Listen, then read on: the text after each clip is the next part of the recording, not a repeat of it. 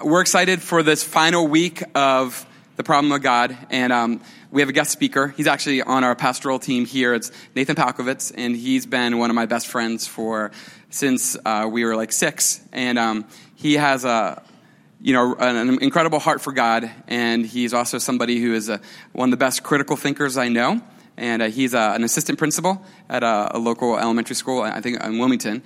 And um, and so we're excited. I'm going to introduce you now, and then we're going to watch the video, and then he's going to come on up. So um, please be kind to him. Um, he is, you know, he really doesn't like people. So, um, so please, most of the time you find him in the nursery with little kids because he's actually awesome to serve that way too. But, um, but we once in a while let him into the, the main group and, and he gets to interact. So we're going to watch this video.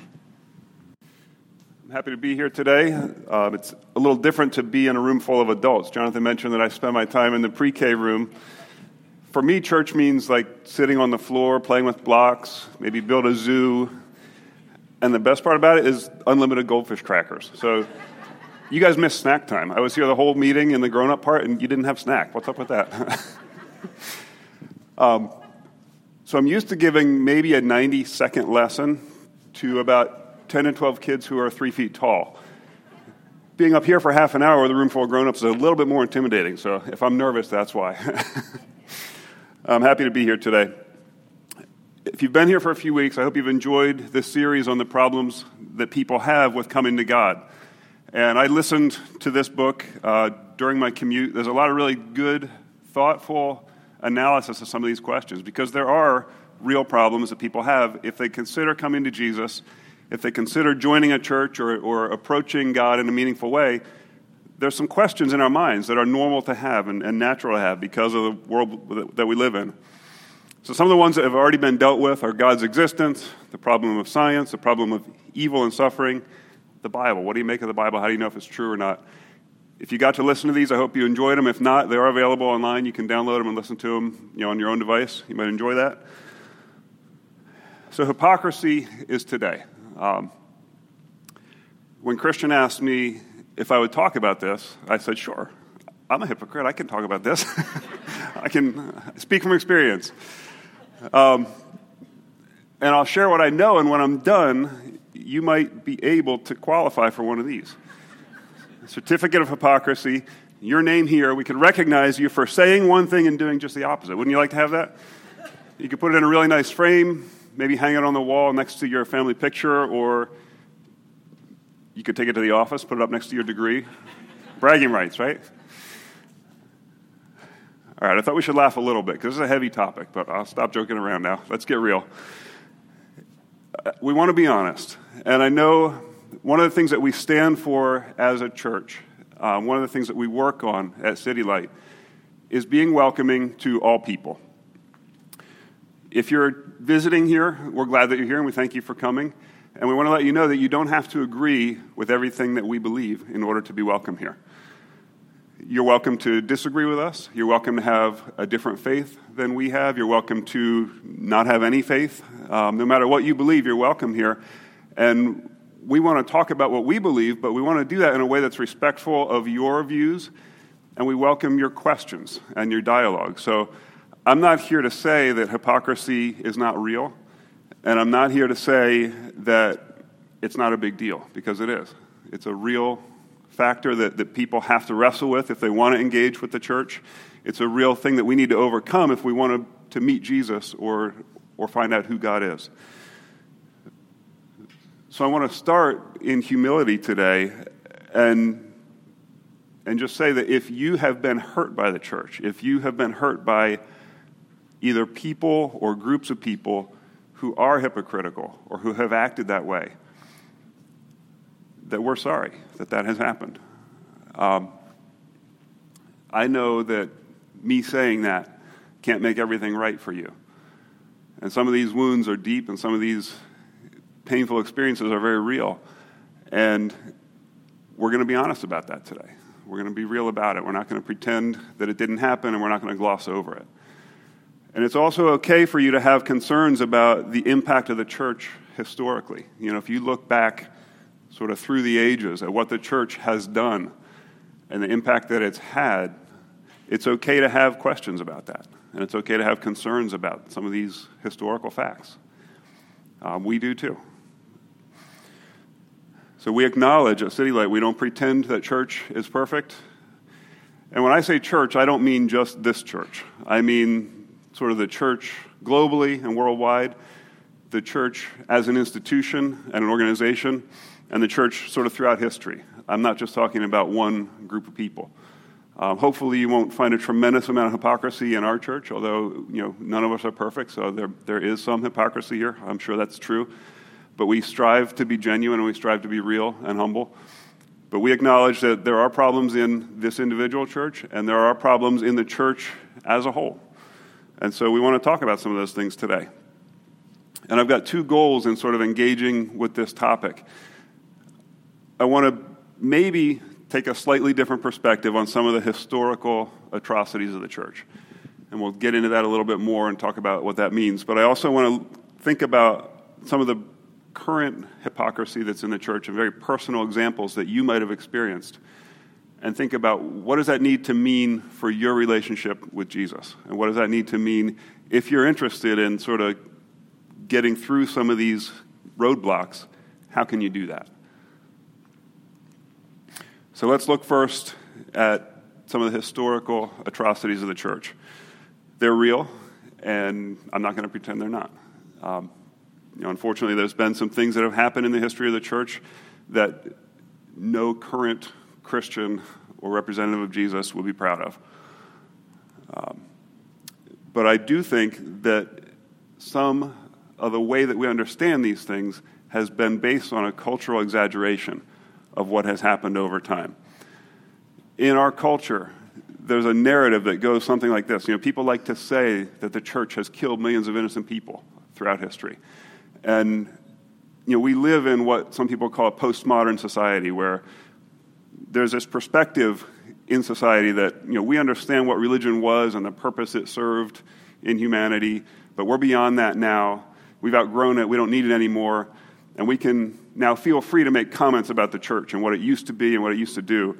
And it's easy and it's popular to make comments like this and to look back on what the church did or even look at some of the things that the church stands for now, the modern church, and think, you know what?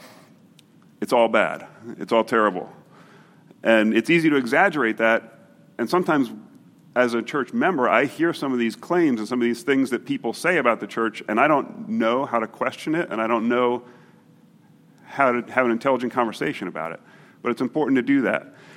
And in his book, uh, Mark Clark decides to sort of peel back some of the layers here and look at, at some of the things that have happened throughout history and put them in, in perspective.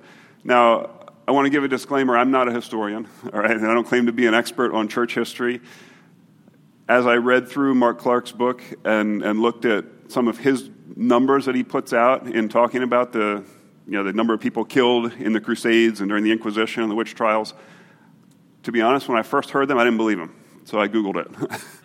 and I learned very quickly it's not something you can quickly look up and understand and wrap your head around completely. There's a lot of different perspectives out there. But in, you know, when you go to Wikipedia, which is 100% true, right? Um, no, I, I tried to find some sources that are somewhat well established and reliable. They've done some actual research based on fact and history. Um, you know, some of the numbers that Mark Clark comes up with seem to be viable numbers. Um, and again, I'm not an expert, but in taking what he says at face value, there's some different perspective to take on the Crusades, the Inquisition, and the witch trials. And one example is the witch trials. You know, anybody read the Da Vinci Code? There's thinking in there that, that during the witch trials, millions of people were killed. All right? In Europe and in America, thousands of people were killed. But if you look at it a little bit deeper, you know, there's no claim that that is real. When Dan Brown wrote that, he wasn't acting like it was history. He was, he was writing fiction. But we've accepted that into our cultural narrative and in sort of our postmodern thought, where it's okay to just badmouth the church. It's easy to accept that and to forget, hey, you know what? That was fiction. Uh, but let's look a little deeper. The Salem witch trials, which happened in Massachusetts, you know, our own country, early in our history, a lot of people think thousands of thousands were killed. The number is 19. 19 people were sentenced to death. Several more died in captivity, but under 25 people died in those witch trials. I won't ask you to raise your hand, but how many of you have heard that thousands of people died in that time in history? I know I thought that thousands of people had.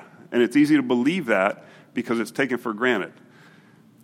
And please know that I'm not downplaying the importance of these 25 people's lives. You know, for them, this was tragic. And for their families, it was unthinkable. You know, for their friends, for their, their groups of people around them, um, it's not okay what happened, and I, I don't excuse it. And I think that as a church, you know, the church bears responsibility for that. So I don't downplay that, and I don't pretend that it's okay.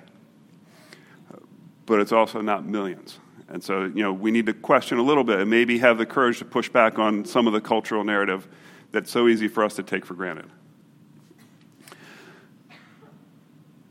So, the witch trials were one small chapter in history. The Crusades are a little bigger and a little harder to tackle. But one thing that's important to understand is that as part of our cultural narrative and the current way of thinking about church history, we blame the Crusades on church. All right? And there's some truth to that, but it's also true that what was happening during the Crusades was bigger than just church. All right? There were nations involved, there were empires and kingdoms being built and falling and crashing. There were families and militaries involved. This was not just like a church that grabbed swords and ran out the door. All right, there's, there's more to it than that. And so the church had a real role in what happened, and the church bears much of the responsibility for what happened, but it's not just the church. And it's not just people, I don't think it's people that truly represented Jesus in a way that Jesus would appreciate, who went out on the Crusades and killed so many people. All right? The numbers in, in the problem of God are 200 to 250,000 people were killed in 500 years of crusades. All right? I tried to verify that, I tried to fact check it, and I really couldn't, so I apologize. I, I wanted to have some source other than that book to quote. There's a lot of complicated numbers out there, and there's a lot of ways of accounting, and I don't know how to wrap my head around it, so I'm going to be very honest about that. But let's assume it's a higher number. Let's assume it's 250,000 people in 500 years. That's a lot, all right? And I'm not downplaying that, and I'm not saying that it's okay. Uh, but I want to put that number there and look at it. It's not millions, but it's also it's not okay. So I'm going to speak in some broad strokes here. We're painting in broad strokes. We're, we're oversimplifying and overgeneralizing, which are both dangerous. um, but to just sort of zoom out a little bit and look at some of the trends of human thought throughout history. During and after things like the Crusades and the Inquisition. I think that people wanted to separate themselves from the church. They were looking at some of these problems in the church. They were looking at some of the violence that the church committed. They said, we can do better than this. Let's take a break from God. Let's believe in humans, all right? Let's believe in science. There were some really complicated and sophisticated, sort of atheistic ways of thinking that developed out of that. And I'm not going to pretend to summarize all of them here. But out of those, you know, there's a lot of history that we know that was more recent. Communist Russia and China, Nazi Germany, the Khmer Rouge in Cambodia. You know, these are well documented and well researched atrocities in the past century. All right? And those account for over 100 million deaths in 100, in 100 years. And so, you know, it's ironic, and I think I put my slides out of order here. It's irony that people who decided they could do better than church and sort of took God out of the picture established these new and, and better ways of thinking, they thought, that ended up being responsible for a lot more deaths than the church ever was or ever could be. And so, just a little simple math if the church killed 250,000 people in 500 years, and if atheist regimes killed 100 million in 100 years, atheist regimes kill 2,000 times faster than Christian regimes. All right, so pick your poison, which you like better. Um, and I'm sorry for talking about this in a lighthearted way. It's not lighthearted. These are, these are real lives that we're talking about that were lost, and, and that's not okay. But I believe that when we take God out of the picture, when we take when we try to do better than God, we're left with something that's not better. We're left with something that's worse. And when you look at the church history, even though it's complicated by politics and military and different agendas, what we had under the church is better than what we had without the church. Right? If you're just looking at the rate of killing. No killing is okay. I'm not, not downplaying this, especially in the name of Jesus. If you look at Jesus and what he stands for, none of that would be okay with him. But maybe the problem isn't God. Maybe the problem is when churches become powerful institutions. When churches get mixed up in militarized governments, maybe that's part of the problem. But that's not what Jesus wanted church to be. All right, so let's look at Jesus. Instead of looking at church history, let's look at Jesus. All right, I don't excuse what the church has done, but I don't think Jesus does either. If you open your Bible and read, it's very evident that Jesus and the life that he lived and the way that he expected his followers to live was very different than some of the things that the church has done throughout history.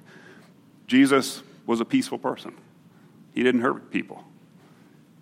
He never armed a group of people, he never militarized an organization. Jesus served poor people, he healed sick people, he built relationships with everyday humans. You know, he could have gone into the power structures of his day and like networked and strategized and tried to take over. That's not what he was about. He went to sit in the dirt and talk to people on the street.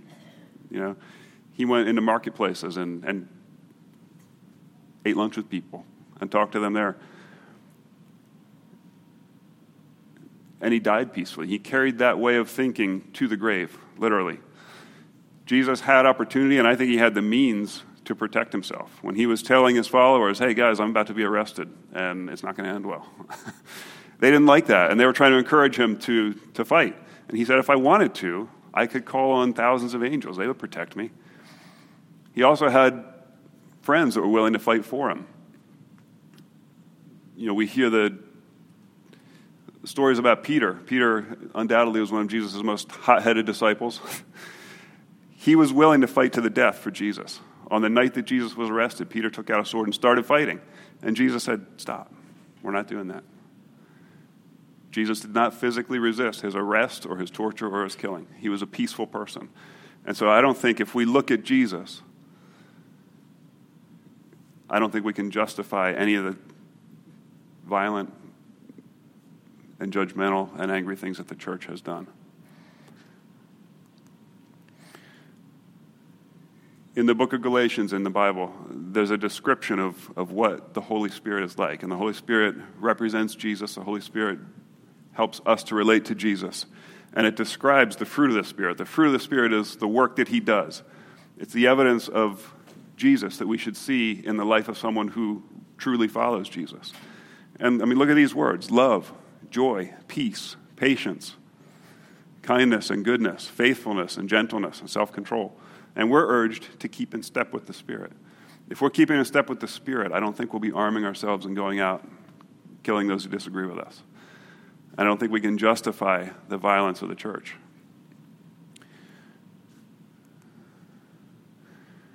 So just checking in, we're halfway through. I want to put some of the historical atrocities of the church in perspective. They're real and they're not okay. I don't think they're okay with Jesus. I don't think that they represent who he is or what he stood for when he was alive on earth. I don't think that they represent what God is about today. And so I would never justify them, but I also want to push back a little bit on some of the cultural narrative that says that the church has killed millions over time. I think it's there's some layers to that that you need to look through. And there are informed ways to do that. So you know, check some of the facts, look some things up, talk to some people who, who know history, and, and just question the narrative that we're fed, because it's easy to accept things without, without pushing back on it. So I want to look a little bit more at personal hypocrisy right now, and I want to do that in a way that's mindful of the fact that, that you may have been hurt by people who either represent Jesus or claim to, and who have not been true to what they say that they believe. And if you have some of that pain in your own life, that's real, and we acknowledge that. Um, and I want to talk about it in a way that's respectful. So, anytime that someone from outside of the church thinks about what life should look like inside the church, there's pretty well formed ideas and pretty high standards. And that's not true just for the church either. You know, I work in a school, Jonathan mentioned that. And um, it's funny, there's a very clear idea outside of a school about what school employees should act like. And I have a somewhat humorous example of that. I was, I was in a very difficult meeting with a family that felt like their child was being mistreated, and the dad just lost his temper in the meeting. I mean, he was screaming in my face to the point that when he was done, I like, had to clean my glasses off. He was threatening physical violence. He was mad, unbelievably mad. And when he was done, you know, I'm a counselor by training. I, my strategy was to listen and calm him down, and, and thankfully it didn't get physical. As he calmed himself down, I think he kind of realized, hey, I was I stepped over the line there. I better dial it back. And as he was trying to justify some of his behavior, he was saying, "You can't act like that because you work for the school, but I'm okay. To, I can do that." And I'm and he walked out, and there's no consequences. But he was right. If I did that as a school employee, I'd be fired instantly. As just a parent in the school, he can do that and walk out, and there's no consequences. So there's this concept in the public about what someone who represents an institution has to do. There's a higher standard if you represent a school than there is if you don't. There should be a higher standard of people in the church than people outside the church, right? There's this concept in the public that if you're in the church, you got to do better than me if I'm out of the church, right? There's this expectation.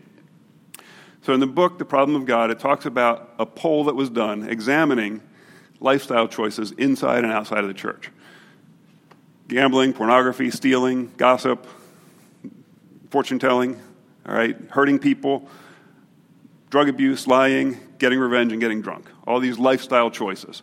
It looked at the rates and their frequency in the church and their frequency outside the church. And guess what? There's no difference.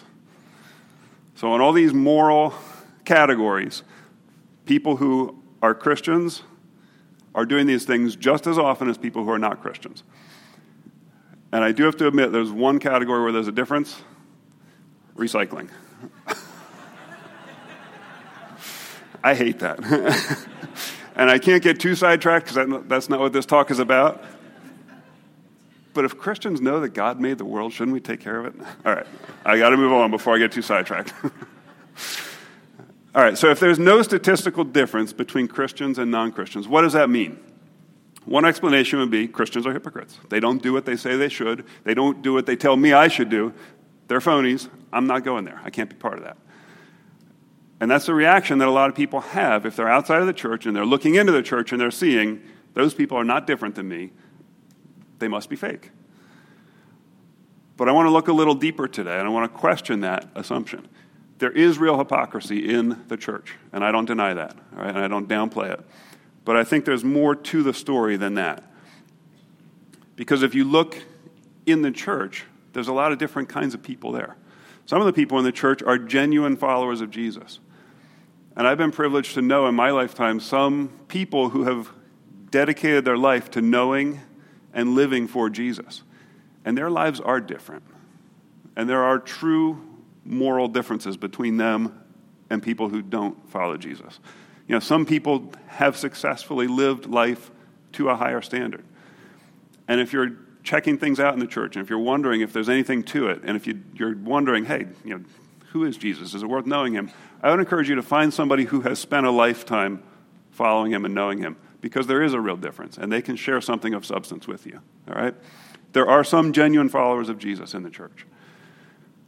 There's also some cultural Christians. And what I mean by that is people who just do it for the status. All right? They come to church, attend events, maybe pay some dues, they, they pat themselves on the back, they get a little feeling of status from that. They belong to a club, right? It means something to them. But when they're not in church, they don't live differently. All right? They're not overly concerned with the moral standards. The church is also full of people who are exploring and questioning, and that's good. There should be explorers and questioners in the church. And there should be people who are struggling in the church. You know, I was thinking about a hospital.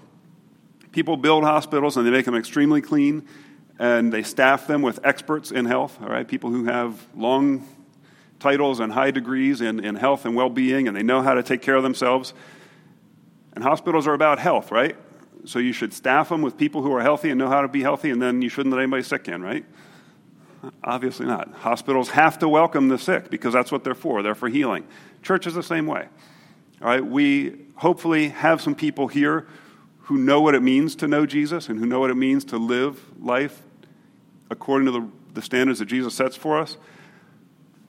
But then we need to welcome people who aren't there yet. We need to welcome people who will never be there and aren't interested in being there. We need to welcome everybody in church. And so it's going to mean that there's a, a mix of people in church, and that's okay. And I put hypocrites on the list because some people in church are hypocrites, and I'm not going to pretend that's not true. So this list is here because I want you to look at who's in church and realize that that complicates a little bit the fact that there's no statistical difference between churchgoers and non churchgoers.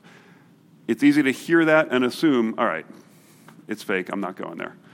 But there's more to it than that. All right, And if you look a little deeper and you know, peel back some of the layers, I think you'll see that, that there are some people of substance in church. That doesn't mean that they're perfect, because everybody makes mistakes. But the average doesn't have to be different for there to be some real substance to what, what Christians actually believe. All right? The other thing about this is that Jesus, I think, recognizes the difference in different groups of people. And when he was on earth, he had some very harsh words for hypocrites. You know, when he started his formal ministry, when he went sort of coming out of the shadows and into the public eye a little bit, his first messages were to the existing church leaders. And he was not easy on them. he called them out on their hypocrisy in a way that took real courage and conviction, and he was not letting them get away with the low standards they had set for themselves. So Jesus had a, a way of calling out hypocrites, but he also extended mercy to sinners. He went and spent time with people who were looked down on by the church. And he shared his life with them, and he shared his time with them, and he expressed his love to them. He didn't make them feel dirty, he didn't make them feel untouchable or unworthy. He shared love with them in a way that was genuine and real but he also set a high moral standard for people who were serious about following him and about making a lifestyle change. You know, if you look at the bar that Jesus sets morally, it's high. Right? And that doesn't mean that he doesn't allow failure, and it doesn't mean that he will condemn you if you mess up. But it means that if you want to be serious about knowing him long term, it's going to require some transformation of your character. So Jesus speaks differently to different groups of people. To hypocrites, he's got harsh corrections. To people struggling with sin, he's got love. To people looking to make a lifestyle change, he's got high standards. And it's interesting because all of this is captured in one example in the book of John. If you look at chapter 11 in John, it's a fascinating story, and we're not going to take time to dig deep into it, but there's layers here that you should explore on your own if you have some time. There's a woman who was caught in the act of adultery. Um, scholars who read this think that, that the church, these church leaders, caught her in the act. There had to be somebody else there, right? I don't know why she was the only one dragged to Jesus. That could be a whole other teaching, right? Why is she caught and he's not? There's something wrong with that. Um, but it seems like they set up a trap. And there's questions to be asked there, too if you're religious leaders and you know that adultery is bad, why are you setting a trap for it? Why didn't you prevent it? Why didn't you offer to help either of the people who were involved? Why didn't you help them find a way not to go there? All right, so there's a lot of questions to ask, and we're not going to get into all those. But anyway, she's caught in the act.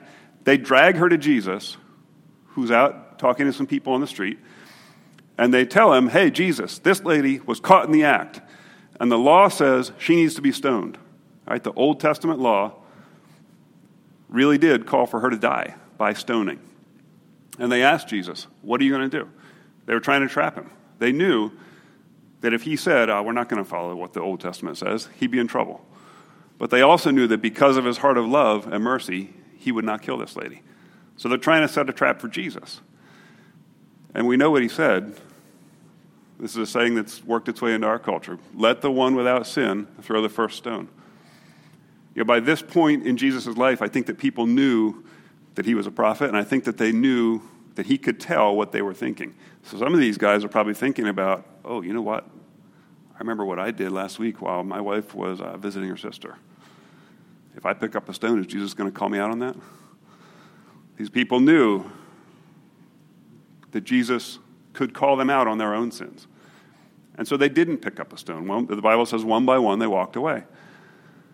And as I walked away, Jesus turned to the woman who's the only one left. She was undeniably guilty. She deserved, according to the Old Testament law, to die. But Jesus said, I do not condemn you.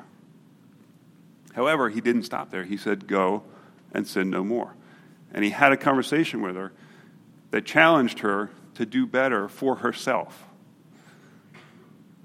While he might have been justified in condemning her, he didn't because he loved her too much. But he also didn't want her to keep doing what she was doing that was self destructive and damaging. He wanted her to do better for herself. And so, within this one little story, we've got Jesus shutting down the hypocrites who want to throw stones. We've got him extending love and mercy to someone who was caught in sin, but also challenging her to do better. And so, there's a lot of layers here that you know, it pays to, to look a little deeper at these layers. So, in closing, you know, we acknowledge as City Light that hypocrisy is real and it's a problem, but it doesn't have to keep you from Jesus. Because hypocrisy is not about Jesus, it's about the people that, that claim or try to follow him.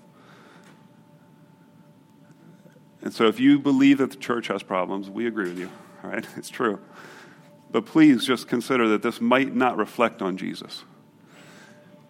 And that it might not mean that you can't approach him in a way that's meaningful with other people who are also trying to know him. So if you're willing to think about that, if you're willing to, to question a little bit the views on hypocrisy that you've had before, uh, thank you for that. Thank you for considering you know, what Jesus stands for.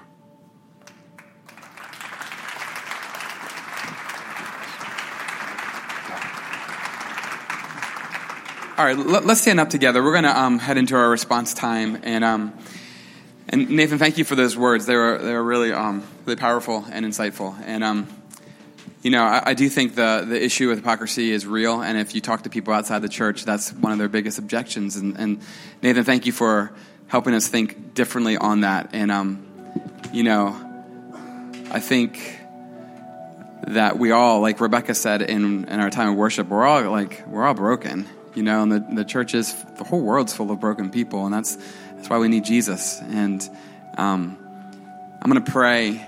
You know, I, I think, uh, just feeling like there might be some people who have been hurt by the institution of church, who have been hurt by organized religion, who have been um, rejected or shut down or judged or, you know, felt marginalized or whatever. And, and I'm just going to pray that God would heal our hearts, um, you know, and that we could, you know, rediscover the heart of Jesus for us. You know, and, and so if, if you're somebody who has struggled with church in the past and, and feeling like, you know, you've been hurt by hypocrisy, um, I think Jesus is here to heal you today. And he wants you to like maybe give like a, open the door just a tiny crack to let his healing in. Um, so Jesus, we pray that you would you would heal anybody who's struggled with that, Lord. Anybody who's been hurt. Anybody who's has a hard time trusting church leadership or, or you know the organized religion or whatever. Jesus let it all be stripped away and let it just be you here right now with your people. And god i pray that if there is bitterness or unforgiveness or things that we're carrying burdens we're carrying around because of this that you could lift them off now for each one of us lord and that that you could lead us god into a place of freedom into a place of being able to trust you being able to know you and and know your heart for all of us god and so thank you for this day. Thank you for this, this whole series, for, um, for so much to think about, so much growth, God. And, and we just pray that you would just work in City Light, Lord, throughout this week as we think about and reflect on what, what we've heard and learned. In Jesus' name, amen.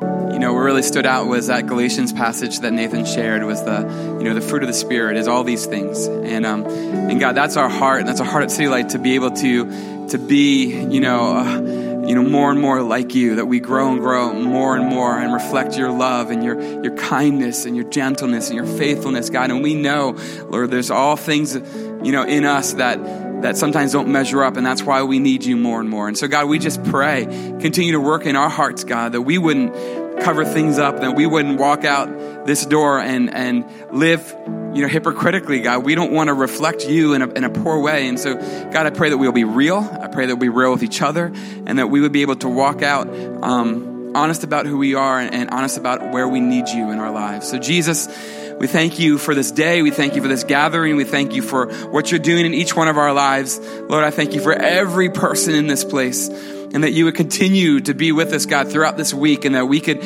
reach out to you and that we could invite you in to be the center of what we're doing and experience your grace, your blessing, your love. We are grateful for all that you've done in our lives. In Jesus' name, amen.